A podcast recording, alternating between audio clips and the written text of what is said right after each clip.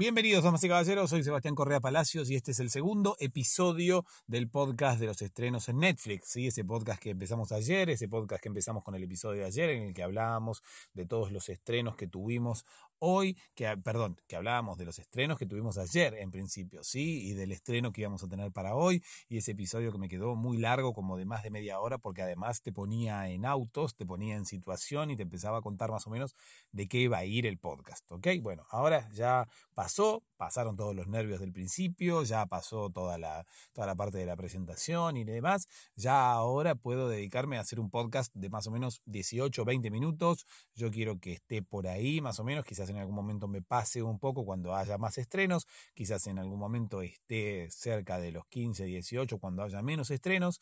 Obviamente va a tener que ver mucho de la cantidad de cosas de, que, de las que hablemos, pero igualmente no quiero que se exceda de, de, de ese tiempo porque quisiera que lo escuches todos los días, quisiera que no le pierdas el hilo, quisiera que, quisiera que que, lo tengas como el podcast de referencia como para poder escuchar todos los días y enterarte qué es lo que podés ver ese mismo día a la noche o qué títulos podés tener en cuenta como para poder ver el fin de semana siguiente, ¿sí? O que estés enterado qué es lo que se estrena en Netflix como para que al momento de sentarte frente al televisor o frente a la computadora o frente a lo que sea, ya sepas más o menos o tengas una idea más o menos de qué es lo que querés ver, ¿ok? Esa es la idea de este podcast. La idea es comunicarte cuáles son los estrenos en Netflix y ayudarte un poco, como te decía ayer, ¿sí? Como si fuéramos amigos, em, reunidos en torno a una mesa, tomando una cerveza, un café y, debatamos y nos recomendemos series y películas y hablemos y, de, lo que, de lo que se estrenó, de lo que se puede ver y de lo que no se puede ver y de qué hay un poco mejor y qué hay un poco peor y qué es lo que nos ha gustado y qué es lo que no. ¿sí? Básicamente de eso se trata el podcast hoy tuvimos un solo estreno, ¿sí? Que tiene que ver con un reality que se llama eh, Terrace House, ¿sí? Es una nueva temporada que se llama Opening New Doors. Eh, Netflix lo, lo titula como la cuarta temporada, ¿sí? De Opening New Doors. Y en realidad no es la cuarta temporada. En realidad, Opening New Doors es como una especie de nueva temporada del reality. Porque ya se han hecho muchas temporadas. El reality arrancó en 2012. Es un reality japonés. Es un reality que tiene que ver con Gran Hermano, tiene similitudes con Gran Hermano, pero en realidad no es nada que ver con Gran Hermano. ¿sí? ¿Cuál es la similitud que tiene con Gran Hermano? Que es un reality en el que se juntan personas dentro de una casa. Nada más que eso. ¿sí? Todo lo demás es diferente a Gran Hermano. Es un reality, como te digo, japonés que comenzó en 2012, que tuvo varias temporadas antes de que Netflix se asociara con Fuji TV, que es la, que es la productora de este reality, ¿sí? le compraba los derechos para difundir el, reality fuera de lo que es Japón. ¿sí? En Japón el reality se emite por televisión, por, por Fuji TV, como te decía recién, y fuera de Japón lo emite Netflix. Y además, bueno, ha participado en la producción ya de tres temporadas que tienen que ver con la temporada de 2016, la temporada de 2017 y la temporada de 2018, la de ahora, ¿sí? la de e, esta última temporada. ¿Okay? La de 2016 em, se llamaba Boys and Girls in the City, la de 2017 em, estaba filmada en Hawái, ¿sí? ya te voy a confirmar para que ya lo voy a buscar cómo se llamaba la temporada de 2017, está filmada en Hawái, era Aloha algo, ¿sí? Porque ayer mismo estuvimos hablando de esto, no sé si te acordás en el episodio de ayer, ya estuvimos hablando de que hoy se estrenaba justamente Terrace House, ¿sí? Acá la tenemos, Terrace House, Aloha State se llama la temporada de 2017, también coproducida por Netflix, y la temporada de 2018 se llama em, Opening New Doors, ¿sí? Es la cuarta parte, no es la cuarta temporada, como te digo. Opening New Doors es como una temporada completa. La temporada de este año es como una temporada completa. Imagínate que eh, todos los años, por lo menos por ahora, va saliendo el programa, van saliendo nuevas ediciones del programa en la televisión, em, como te digo, en su televisión de origen, ¿sí? en Fuji TV. Eh, y Netflix, bueno, lo retransmite. La temporada de 2018 la partieron en cuatro y ahora, bueno, estrenaron la cuarta parte, ¿sí? La cuarta parte de esta temporada 2018.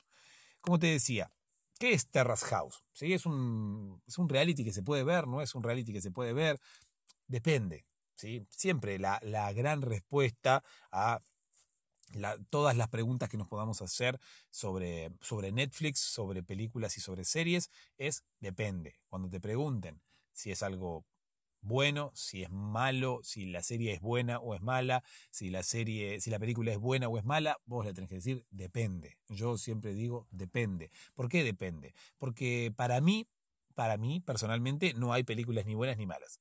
Solamente hay películas eh, que le gustan a algunas personas y hay películas que no le gustan a algunas personas. ¿sí? Lo mismo con las series. Una película que a mí me puede resultar buenísima, a vos puede no gustarte y viceversa. Y lo mismo con las series. Entonces, con respecto a este reality, puede ser que te guste como puede ser que no. ¿sí? Yo hice una, una, especie de puntuación, la que hago siempre en el canal de YouTube, que tiene que ver con buscar lo que me ha gustado y lo que no me ha gustado. ¿sí? Por cada cosa que me gustó, le doy un punto a favor, por cada cosa que no me gustó, le doy un punto en contra. Y esta vez la valoración ha quedado empatada, la balanza ha quedado equilibrada y la valoración ha quedado empatada. Por lo tanto, bueno, la decisión es tuya. Si querés ver Terrace House, estás en todo tu derecho, si no lo querés ver también, porque por lo menos en lo que a mí respecta y en lo que yo te puedo hablar de este reality y en lo que yo te puedo recomendar acerca de este reality, estamos empatados, ¿sí? Me gustaron cosas y no me gustaron otras y estamos en la misma cantidad, por lo tanto, bueno, es decisión pura y exclusivamente tuya, ¿sí? Te decía que se trata de una, de una casa, son seis participantes en Gran Hermano Gran Más. Siempre lo comparo con Gran Hermano porque me parece como la, la, la comparación obvia, ¿sí? Porque es, una, es un reality, Gran Hermano creo que fue el primer reality show que hubo, es una casa, por lo tanto también tiene esa similitud con Gran Hermano, pero hasta ahí, nada más. En Gran Hermano eran muchos más participantes, acá tenemos solamente seis, tres varones y tres mujeres, eh, no están encerrados como estaban en Gran Hermano, ¿te acordás que en Gran Hermano una de las cosas importantes de Gran Hermano eran que... Eh, los participantes no podían salir de la casa, por lo tanto el encierro les afectaba, les afectaba psicológicamente y eh, ese era uno de los, de, los, de los atractivos del programa, ¿sí? que a la gente le gustaba ver cómo la gente reaccionaba después de estar tanto tiempo encerrada. Hay gente que se quería ir, había gente que, que reaccionaba mal y demás. Bueno, en este caso con Terrace House no pasa. ¿sí? Acá los participantes solamente se mudan a la casa. Pueden seguir con sus vidas tranquilamente, es más, siguen con sus vidas tranquilamente. Siguen trabajando, siguen estudiando, siguen eh, eh, viendo a su familia, a sus amigos, solamente cambian de casa, solamente empiezan a vivir, se mudan con una gente desconocida. ¿sí? Sí, lo mismo que vos te podés eh, ir a vivir con un amigo, podés decir, bueno, me voy a vivir solo o me voy a vivir con un amigo. Bueno, acá estos se van a vivir con unos desconocidos. Nada más. Después sus vidas siguen igual pueden entrar y salir cuando quieran, tienen dos autos en la, en la casa como para que puedan eh, usarlos cuando quieran, para ir a donde quieran, para ir a hacer las compras, para ir a, para moverse a donde quieran, ¿sí? Son una familia, básicamente son una familia. Además, bueno, no hay ningún tipo de gamificación. En Gran Hermano, no te olvides que la producción eh, proponía juegos, proponía desafíos que los participantes tenían que llevar a cabo para poder ganarse cosas, ¿sí? Para poder ganar más comida, para poder ganar eh, una fiesta, un agasajo, cigarrillos, no sé, no me acuerdo la cantidad de cosas que tenía Gran Hermano como, como objetivo, ¿sí? Para que los participantes eh, desarrollaran y pudieran ganarse los recursos necesarios como para poder seguir viviendo de una mejor manera.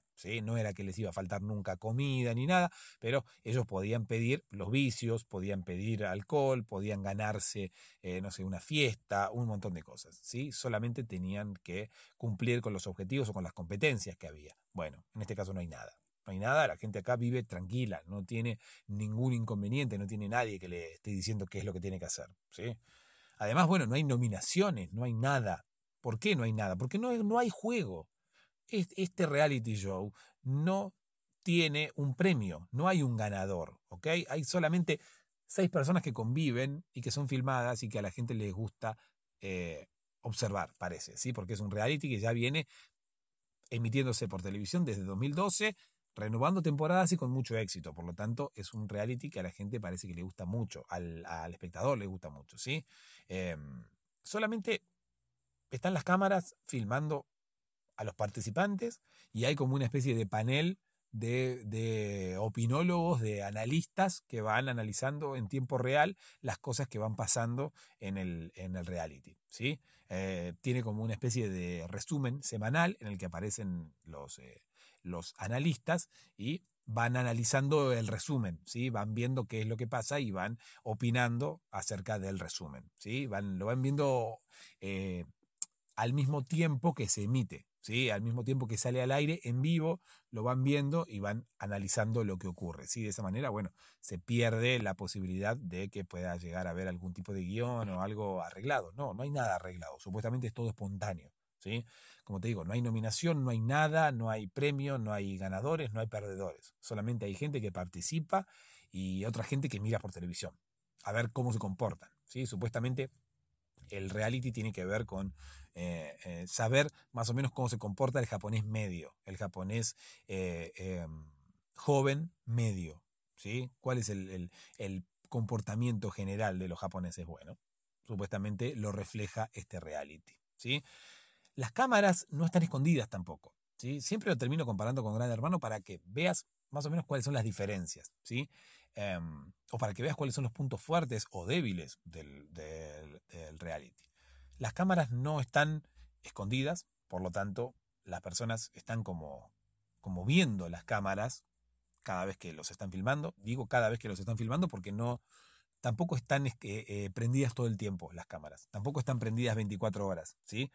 Eso también ayuda de alguna manera a que los participantes no sean ellos mismos todo el tiempo. ¿Por qué? Porque bueno, en Gran Hermano lo que pasaba era que los eh, participantes era imposible que estén fingiendo 24 horas al día. Las cámaras estaban escondidas y estaban siempre prendidas. Por lo tanto, en algún momento, si los participantes iban a ser un personaje, ¿sí? y no iban a mostrarse como ellos mismos eran, en algún momento se iban a olvidar de que había cámaras. O en algún momento iban a dejar de fingir porque es imposible estar manteniendo un personaje durante 24 horas. ¿sí? En este caso es diferente. En este caso me parece que eh, el formato del reality propicia un poco más el tema de que los participantes actúen, actúen entre comillas, ¿sí? en el tema de que, de que no se muestren tal cual son, o por vergüenza, por pudor, o porque no, no quieren exponerse, eh, o, o porque su personalidad no es quizás la adecuada para mostrar adelante de la gente, por lo tanto se inventan una, no lo sé. No lo sé. Pero el formato del reality propicia que cada uno no se muestre tal cual es. Porque si las cámaras no filman todo el tiempo, si filman dos o tres horas por día, no hay ningún problema en fingir dos o tres horas por día. Uno puede ser otra persona dos o tres horas por día. ¿Sí? Después, bueno, obviamente, los otros participantes se van a dar cuenta si uno cambia drásticamente cuando las cámaras están apagadas, porque realmente están viviendo con las otras personas. Pero adelante de la cámara uno puede mostrarse de otra manera.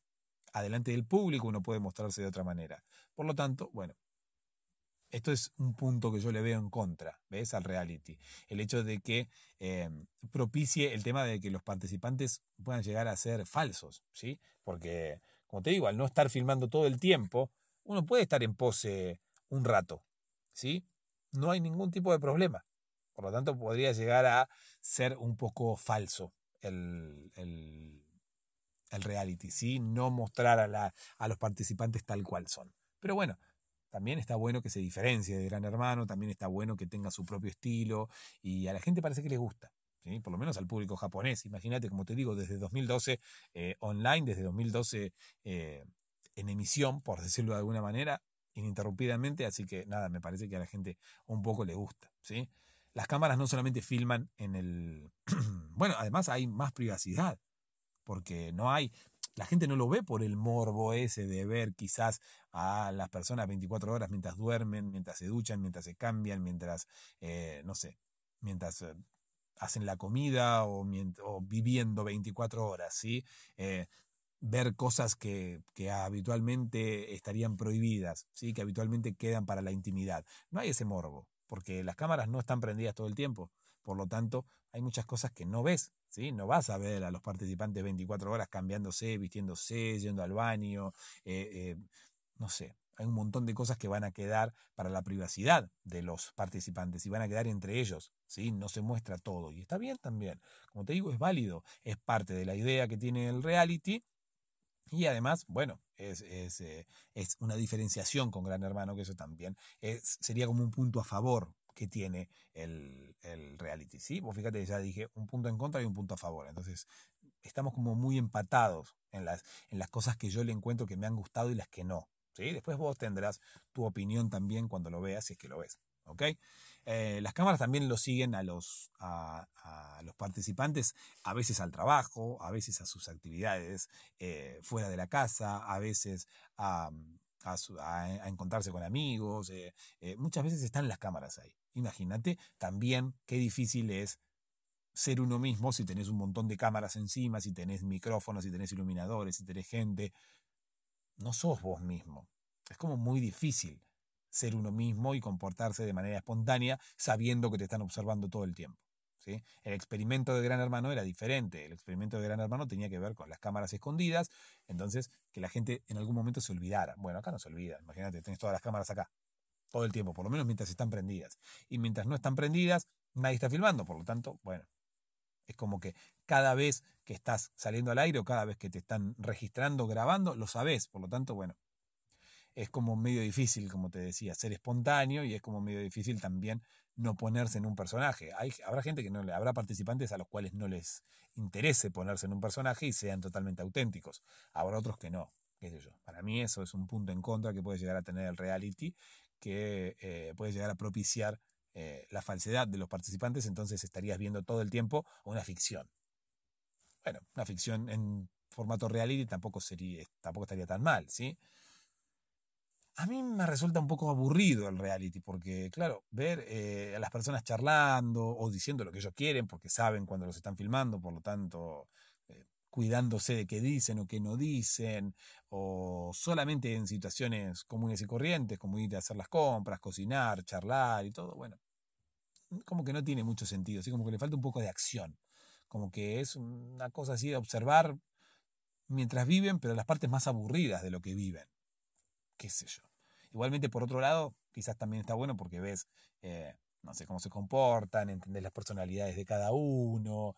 Eh, sería como medio ver a unos youtubers, ¿viste? Como medio ver unas... Eh, unas... ¿Cómo te digo?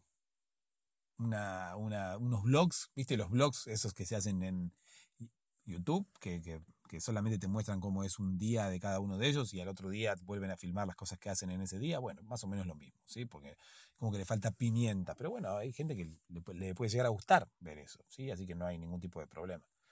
Em, nada, y como punto a favor, para contrarrestar este punto en contra, te podría decir todo esto que te dije, que es totalmente distinto a Gran Hermano.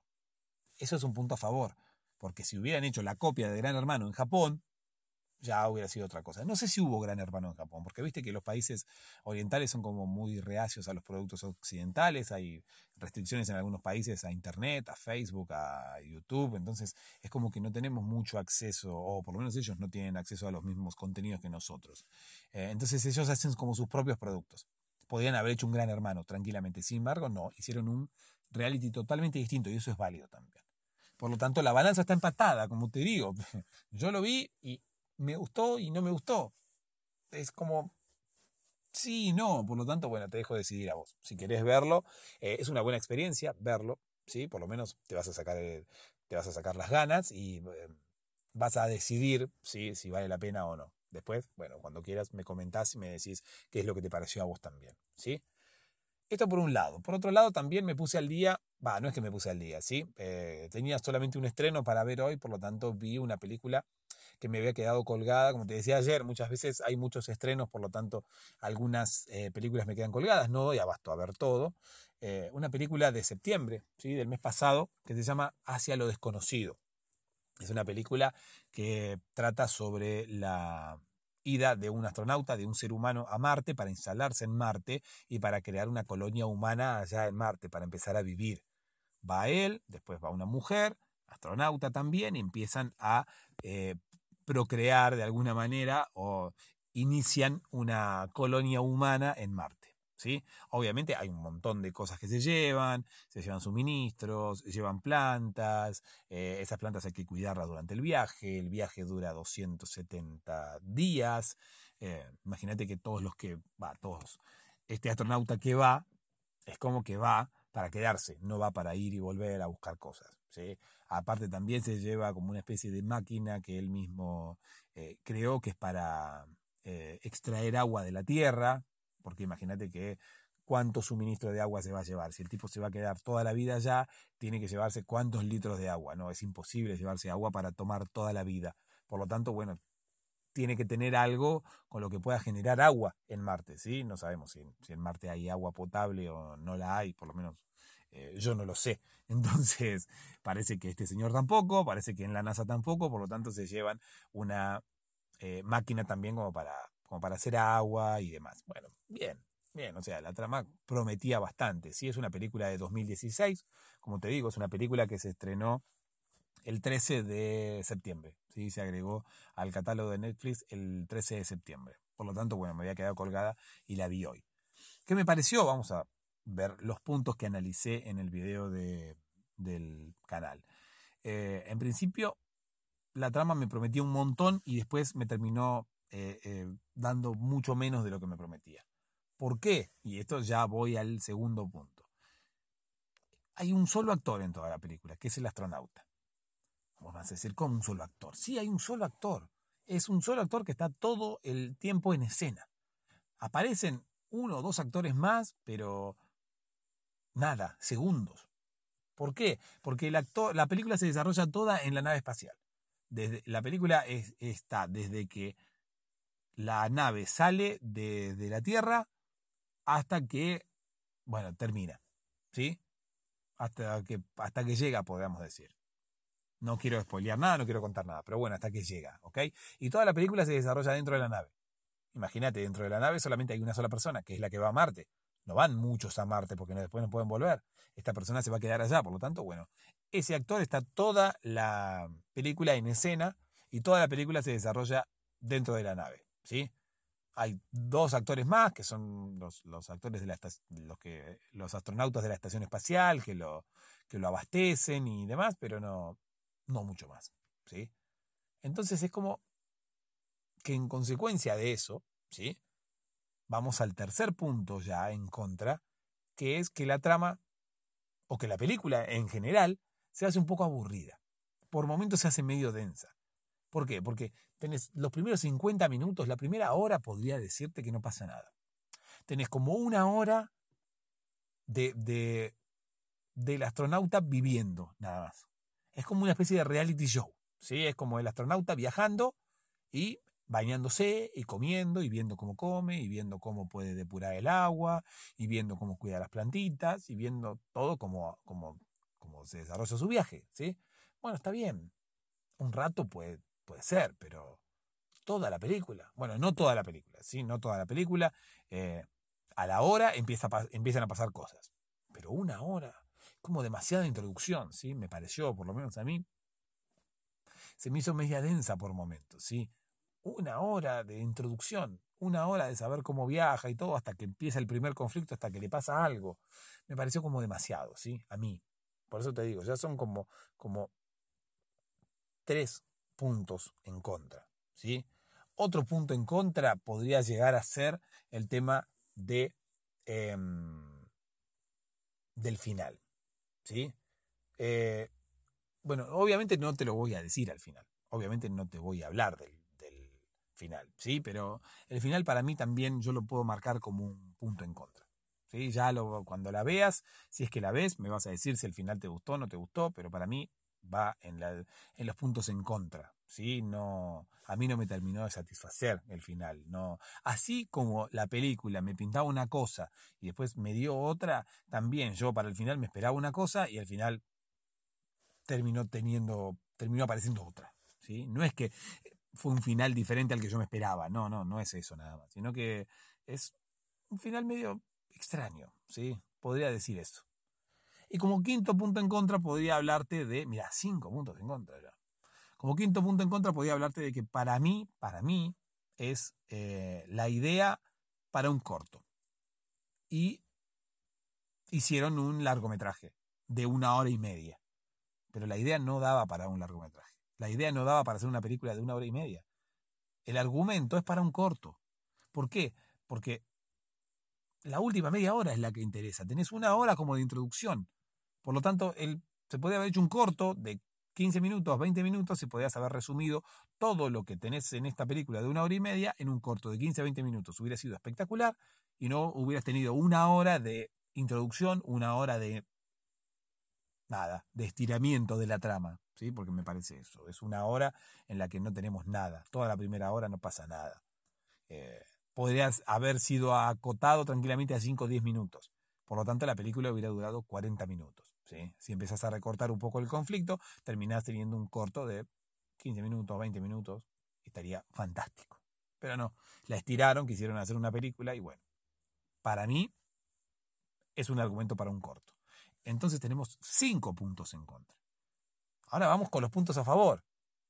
Yo realmente estuve buscando los puntos a favor y encontré uno solo. ¿sí? Y, lo encontré, pero de casualidad. ¿Por qué de casualidad? Porque no encontraba puntos a favor. Imagínate que todo el análisis iba en contra. La trama, el, eh, tiempo que dura, el final, eh, eh, lo que un solo actor en escena, toda la película con, con un solo escenario. Todo iba en contra. Pero bueno, puedo destacar la actuación de, del actor, ¿sí? el único que aparece en escena toda la película, porque hay que bancarse, toda la película en escena. Eh, habla bien del actor porque realmente lleva muy bien el personaje, pero nada más que eso. Es el único punto a favor que encontré. Por lo tanto, tenés cinco puntos a uno.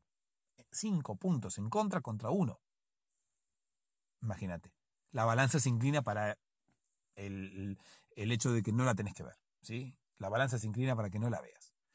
Ya vos decidirás si la querés ver o no la querés ver, si te pica la curiosidad de una película de que tenés un solo actor en un solo escenario, toda la película, una hora y media, un solo actor en cámara, eh, toda la película dentro de una nave, eh, con una sola persona. Bueno, ya si tenés curiosidad, mirala, pero como te digo, mi recomendación, dentro de lo que a mí me gusta y no me gusta, la balanza se inclina para que no la veas. Vos decidirás si la querés ver o no. ¿Ok? Básicamente esas son las dos cosas que vi hoy. ¿Sí? Como te digo, Terrace House o, Terrace House, o como se pronuncie, que se estrenó hoy. Eh, y Hacia lo desconocido, que es esta película que habla del astronauta que se va a Marte, que se estrenó el 13 de septiembre y recién la pude ver hoy, porque bueno, tenía un solo estreno y por lo menos me pude, no que te digo que me puse al día, pero por lo menos adelanté. ¿sí? ¿Qué tenemos para mañana? Mañana tenemos varios estrenos, ¿sí? A diferencia de hoy que tuvimos uno solo, mañana tenemos varios estrenos, ¿ok? Mañana se estrena un holograma para el rey, un holograma para el rey. Em, ya te digo de qué trata, ¿sí? No sé si, si lo vamos a hacer así siempre. Em, un holograma para el rey. ¿Qué tenemos para mañana? Mañana tenemos cuatro estrenos, a diferencia de hoy que tuvimos solamente uno y encima era un reality. Mañana tenemos cuatro ficciones, cuatro estrenos tenemos para mañana, cuatro títulos se agregan al catálogo de Netflix, así que a prestar atención. ¿ok? En principio tenemos una película que se llama Un holograma para el rey, es una película con Tom Hanks, es una película, es un drama básicamente, ¿sí? y habla de un empresario estadounidense que está en quiebra y ahora quiere hacer negocios con el rey de Arabia Saudita. Imagínate los inconvenientes que puede llegar a tener al querer involucrarse en una cultura nueva, con personas desconocidas y demás. Bueno, básicamente esa es la trama de la película. ¿sí? Un holograma para el rey se llama, es una película con Tom Hanks y mañana, 10 de octubre, ya se agrega al catálogo de Netflix, ¿ok? Para tener en cuenta. Segunda película, 22 de julio. Así se llama la película, ¿sí? Y está inspirada en hechos reales. ¿Cuáles son los hechos reales? Los atentados que hubo en Noruega el 22 de julio del año 2011, ¿sí? Yo realmente no estaba muy, muy metido en este tema, realmente no estaba muy, muy empapado en lo que tiene que ver con los atentados que hubo en Noruega el 22 de julio de 2011, pero bueno, esta película realmente nos puede ayudar a entender un poco qué pasó y cómo pasó, ¿sí? Es una es una película que es una ficción, ¿sí? no es un documental, no te esperes que sea un documental que abre sobre los atentados, sino que está llevado a la ficción. ¿sí? Y bueno, nos sirve, como te digo, para aprender un poco sobre qué fue lo que ocurrió en Noruega. 77 eh, muertos y más de muchos, muchos eh, eh, centenares de heridos ha dejado este, este atentado, ¿sí? Así que nada, esta película es una muy buena opción como para poder, como te digo, empaparse un poco de qué fue lo que pasó y también aprender un poco y, comprender un poco qué fue lo que ocurrió en Noruega en el 2011, ¿ok? Tenemos además la tercera temporada de la serie barra novela Sin senos sí hay paraíso. ¿sí? Eh, acordate que había una novela que se llamaba Sin senos no hay paraíso. ¿Sí? Bueno, esta se llama Sin senos sí hay paraíso. ¿sí? Entonces, no sé, vendría a ser como una contestación a la otra. Bueno, no lo sabemos. ¿sí? Temporada número 3, mañana la vamos a ver y vamos a ver qué es lo que, de qué es, de qué, de qué trata, ¿sí? Sin senos sí hay paraíso. Parece bueno que que, es una afirmación, ¿sí? Y nos quiere decir justamente que sin senos sí hay paraíso, que no nos preocupemos porque sin senos hay paraíso igual. Por lo tanto, bueno, sigamos adelante por más que no tengamos senos, ¿ok? Em, y por último, hay una serie, ¿sí? Que se llama Pacto de Sangre, es una serie brasileña, una vez más celebro y sigo celebrando que Netflix nos traiga producciones de los lugares más recónditos del mundo. No es que Brasil sea un lugar recóndito del, mundo, de hecho lo tengo acá nomás, ¿sí? son hermanos latinoamericanos, por decirlo de alguna manera, pero igualmente son producciones que si no fuera por Netflix yo no podría ver nunca.